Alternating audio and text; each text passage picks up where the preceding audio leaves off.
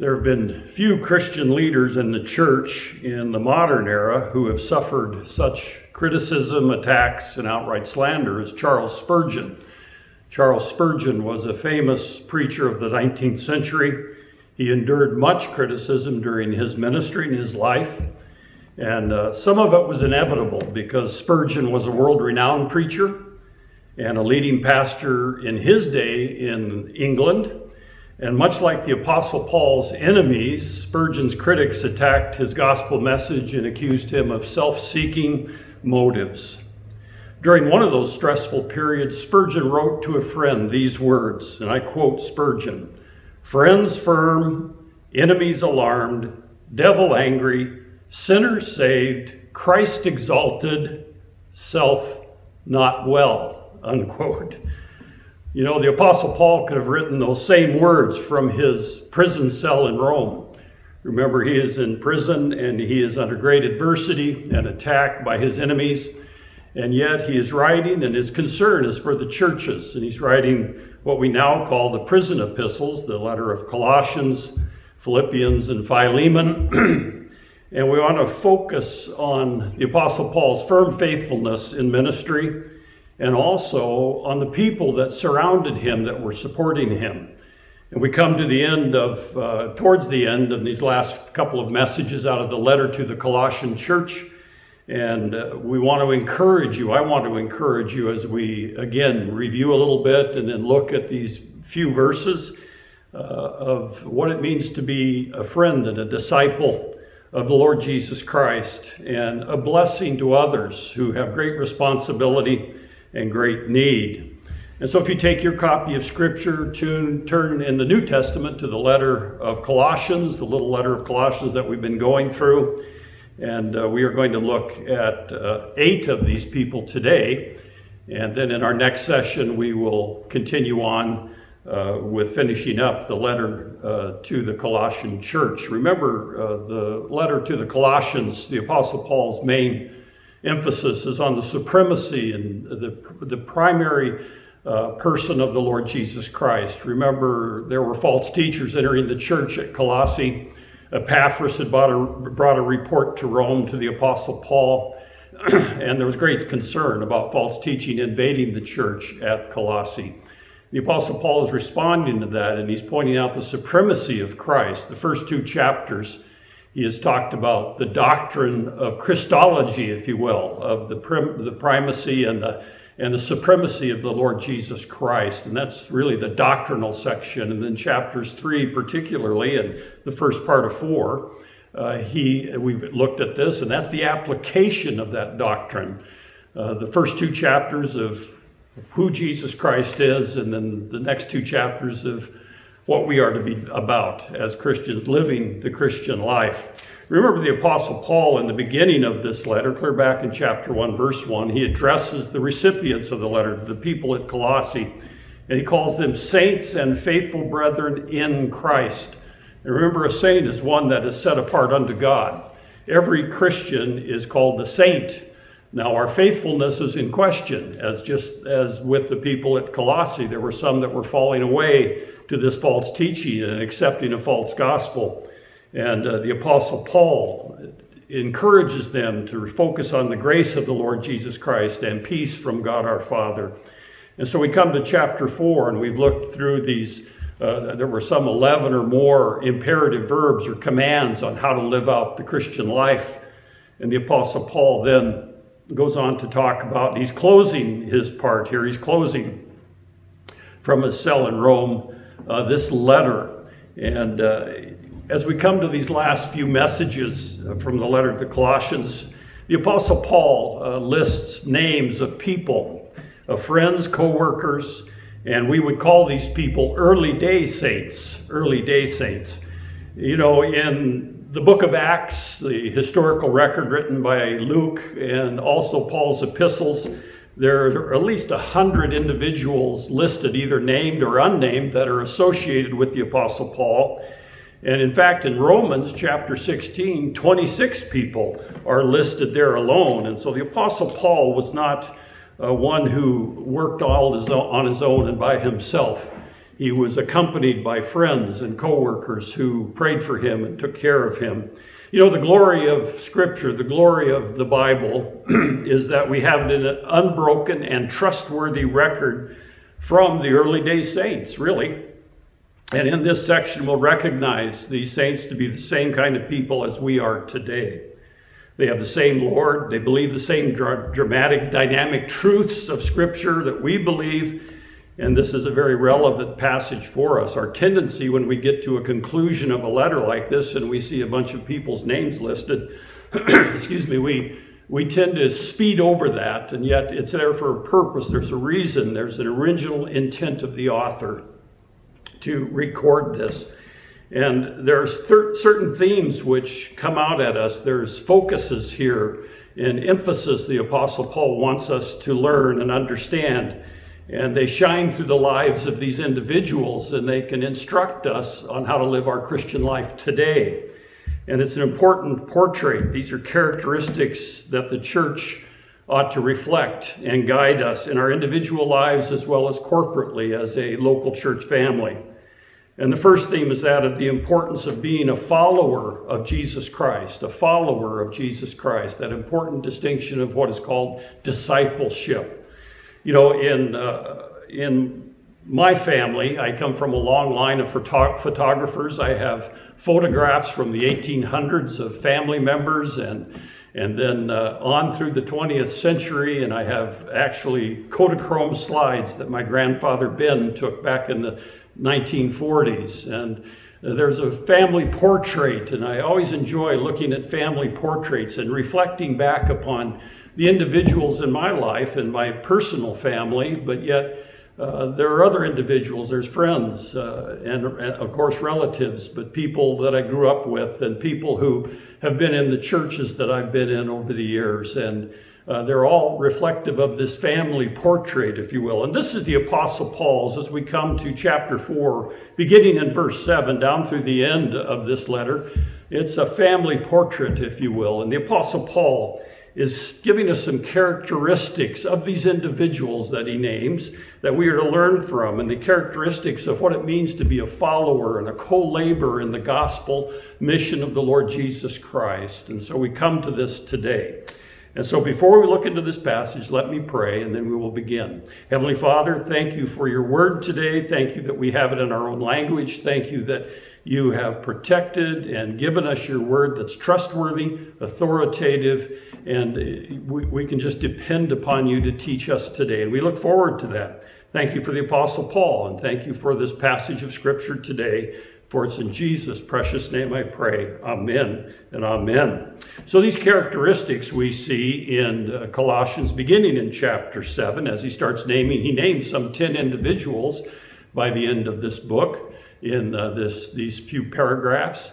We will look at the first eight today and then finish up in our next session. But verses 7 and 9, look at these. And these, the characteristic is faithful people. Uh, the importance of being a follower of Jesus Christ is that there is a faithfulness that is reflected in your life. In verse 7, as to all my affairs, he's going to a personal conclusion in this letter. He's talked about the supremacy of Jesus Christ, about what that means to the Christian believer, and how it should change our lives, and how we should live out our faith. And then he goes on in verse 7 As to all my affairs, Tychicus, our beloved brother and faithful servant and fellow bondservant in the Lord, will bring you information. For I have sent him to you for this very purpose, that you may know about our circumstances and that he may encourage your hearts. Uh, here's a faithful person, a follower of Jesus Christ, who the Apostle Paul depended upon in the ministry, in the gospel ministry. When I had the privilege of uh, visiting our brothers and sisters in Christ in Indonesia a number of years ago, uh, they uh, were the Semangdong tribe in West Kalimantan uh, on the island of Borneo, the Indonesian province of Kalimantan. And uh, we would visit these uh, Dayak villages, these indigenous peoples of Borneo. And one day, one of the men wanted to take us up to the big jungle because uh, as the trees were being logged off there, there were portions left of the original uh, jungle that were left and the gigantic trees that are there or were there. And uh, he wanted to take us there, so we went and uh, hiked up uh, uh, quite a long ways and up some very rocky terrain. And we finally arrived in the virgin timber in the jungle, and it was just an amazing thing. But I didn't know where I was. You know, I just followed my guide. And uh, he took us up there, and then he took us back to the village, back to our destination. And there's something about being a disciple, a follower. We follow those that went on be, before us, follow those uh, who primarily point us to Jesus Christ. And that's what Tychicus was doing here. Uh, he was uh, just a little background. He was from the province of Asia. We know that from Acts 20, verse 4. Uh, province of Asia would be over in uh, present day Turkey. He was mentioned by Paul also in 2 Timothy 4:12, Titus 3:12. Paul sent him to Colossae for the express purpose of informing them about his affairs and about what was going on with him. They wanted to know and to encourage them. Now remember, they didn't have email, they didn't have telephones, they didn't have social media. And so Tychicus had to travel the thousand miles back to the east, back to Colossae, to send and report about Paul's ministry there. But notice how he is described here in verse 7. He said he is a beloved brother, a beloved brother. And that's the horizontal relationship to one another. That's that brotherly love. And it's a relationship to fellow believers. He is a beloved brother in Christ. Secondly, he's a faithful servant. Look at verse 7 again a faithful servant. And that's the vertical relationship with Jesus Christ. He is one who serves ultimately Christ. Yes, he is serving Paul in this way. He is helping him, but ultimately it's because of the motive of the serving the Lord Jesus Christ. And then he tells us also that he's a fellow bondservant in the Lord. There's a close identity with the Apostle Paul because the Apostle Paul identifies himself as a bond slave or bond servant of the Lord Jesus Christ. He's sent with a purpose. Notice in verse 8, he's going to bring you information. For I have sent him to you for this very purpose, that you may know about our circumstances or our happenings, and that he may encourage your hearts. And so the Apostle Paul is communicating to the people of Colossae through Tychicus and he's also sending in verse 9 the second individual that's named here in verse 9. Look at verse 9. And with him, Onesimus, our faithful and beloved brother, who is one of our number. They will inform you about our whole situation here.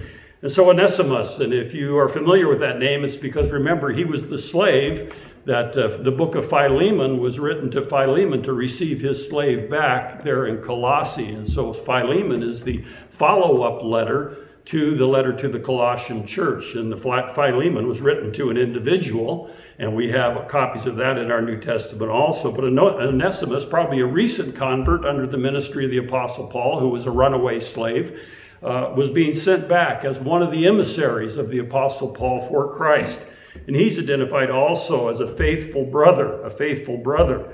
This vertical relationship with the Lord Jesus Christ and also with other believers. He's a beloved brother, horizontal relationship again. And he's one of the Colossians. He's from the city of Colossae. And with Tychicus, he's going to inform the Colossians of this whole situation in Rome. The Apostle Paul is under house arrest, and uh, he is waiting uh, for the culmination of that. So faithful, faithful people. The emphasis is on faithful. And you know, our faith is not tested until we're really in adversity. Our faithfulness to the Lord Jesus Christ is good on a sunny day, but on a cloudy day and a stormy day, it gets tough, doesn't it? We are in a current season of adversity. And it's very common to recognize that things are out of control, and therefore we become fearful, perhaps. And then fear usually produces anger. And we see here that there's great adversity in the early church, in the, in the church at Colossae, plus also in the apostle's life as he's imprisoned.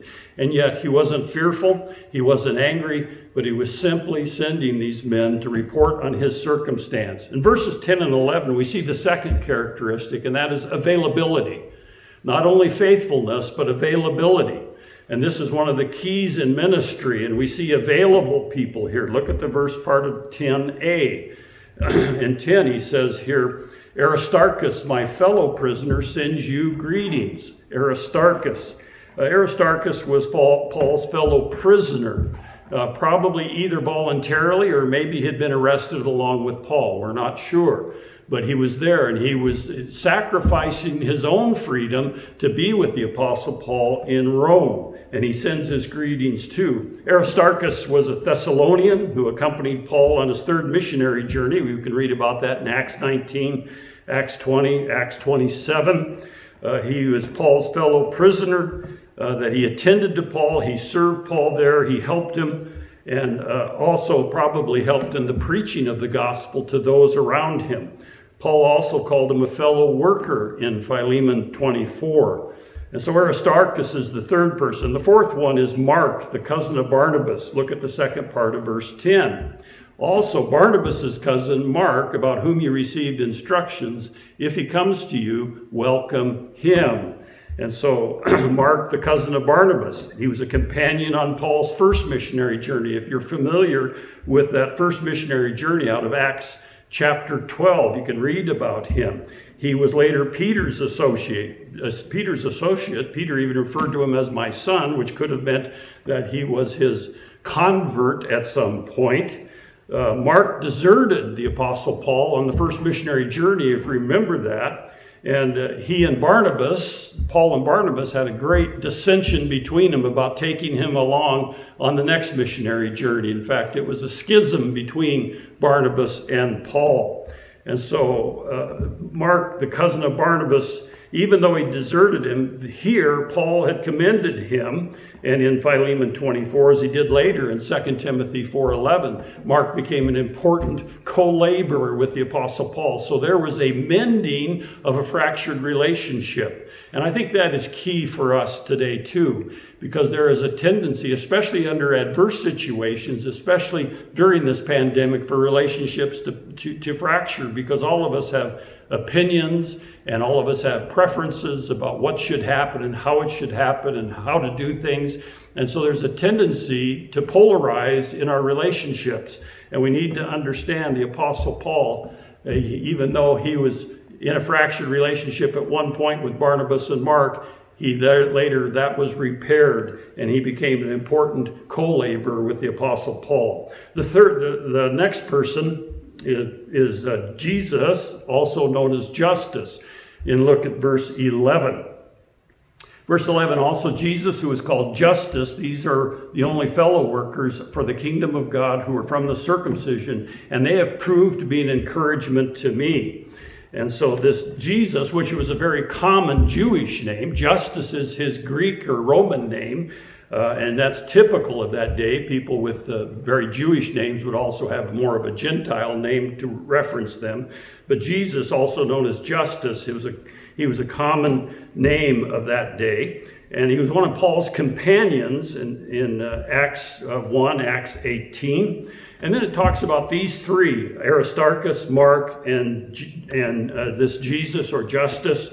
And these three uh, were Jews, literally of the circumcision. It says that's an identification of Jewish people, either by birth, either they were born as natural born Jews, or they were by conversion became uh, believers in Israel's God. We're not told that here. But these fellow workers for the kingdom of God comforted and consoled the Apostle Paul and they were loyal to him. They comforted him. And that word comfort, this is the only occurrence of that word in the New Testament, means relief or consolation uh, that they provided for the Apostle Paul. Of course, the Apostle Paul was Jewish, even though he was a Roman citizen, he was Jewish in background. And so these are available people. So we had faithful people, available people. Of course, they're all faithful because they're listed here.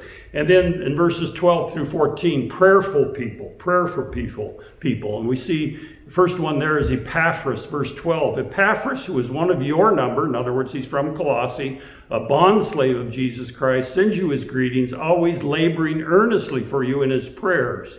And so we see Epaphras, first of all, as a bondslave of Jesus Christ. He's the one that came and brought the report to the Apostle Paul in Rome. And he's always label, laboring earnestly in his prayers. And look what he's praying for in verse 12.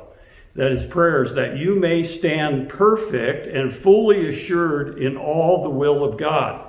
Perfect there means fully completed in Jesus Christ, that they may stand in their completion in Christ and not stand in their own flesh or in their own works. And in verse 13, Paul goes on to tell us, For I testify for him that he has a deep concern for you and for those who are at Laodicea and Hierapolis. And so we see that he had a deep concern for these cities in the Lycus River Valley, for uh, Laodicea, the Colossians, the Laodiceans, and at Hierapolis. And if you have your Bible maps in the back, you can look at Asia Minor and you can find those three cities in that river valley. And this is where Epaphras was from. And like uh, Onesimus, he was a Colossian, one of you, that Paul depicted as a servant of Christ. And where it says he's always wrestling in prayer, that's the word that we get agonize out of. And there's this idea that he agonized in prayer. In the Old Testament, Jacob with the angel agonized in Genesis 32. And uh, Epaphras was agonizing for the Colossians in prayer, his concern that they would stand firm in the will of God, be mature, that means perfected or maturing in Christ, and fully assured or, or fulfilled in this. And this fits the overall theme of Colossians. Remember, early on, the Apostle Paul has prayed for the Colossian believers, and by extension, this prayer applies to us, praying that we would be full of the knowledge of the will of God in chapter 1 and perfected in Christ. He was working hard in much pain, is what the word really means, or distress. And it's used only here, that word, and also in uh, Revelation chapter 16. His painful, his, his painful labor was for all the believers in that Lycus River Valley. And so he had a focus, he had a heart, he had a concern for their spiritual growth, their maturity, that they would stand firm in the faith. And so we have prayerful people, Epaphras. Verse 14, we see the next one listed is Luke. And we're familiar with Luke. He is the beloved physician, sends you his greetings. Luke, the beloved physician. Of course, Luke was used by God to author the historical book of Acts, the history of the early church. And Luke uh, was a physician, and he sends his greetings. He says he was a dear friend and uh, probably the Apostle Paul's physician or doctor. He stood firm not only in Paul's imprisonment, but also later when Paul was imprisoned again. And uh, the apostle Luke was the uh, used by God as the author of the third gospel and also of Acts. And by tradition, he is one of the 72 listed in Luke 10 1. And some suggest that he was one of the anonymous disciples on the Emmaus Road when Jesus appeared to them, resurrected Jesus appeared to the disciples on the Emmaus Road. So we have Luke, and a prayerful person, a person used mightily by God, but there to send his greetings and to be in support of the Apostle Paul. And then finally, we come in the second part of verse 14 to a notice that uh, Luke, the beloved physician, sends his greetings, and also Demas. And also Demas. He's an interesting person. Demas uh, was with Paul at this point, but later uh, forsook the Apostle Paul. In 2 Timothy 4:10, towards the end of the Apostle Paul's life, he said, For Demas, having loved this present world, has deserted me and gone to Thessalonica. And so there are those who desert, those who uh, don't stick with it, do not remain faithful or prayerful. And so there's the importance of being a follower of Jesus Christ. I was thinking about uh, negativity, and of course, there's our culture and society is ripe for negativity with this pandemic and with all the things that are going on around us. And uh, but I was thinking about the farmer that I read about who had a brilliant dog, a very smart dog.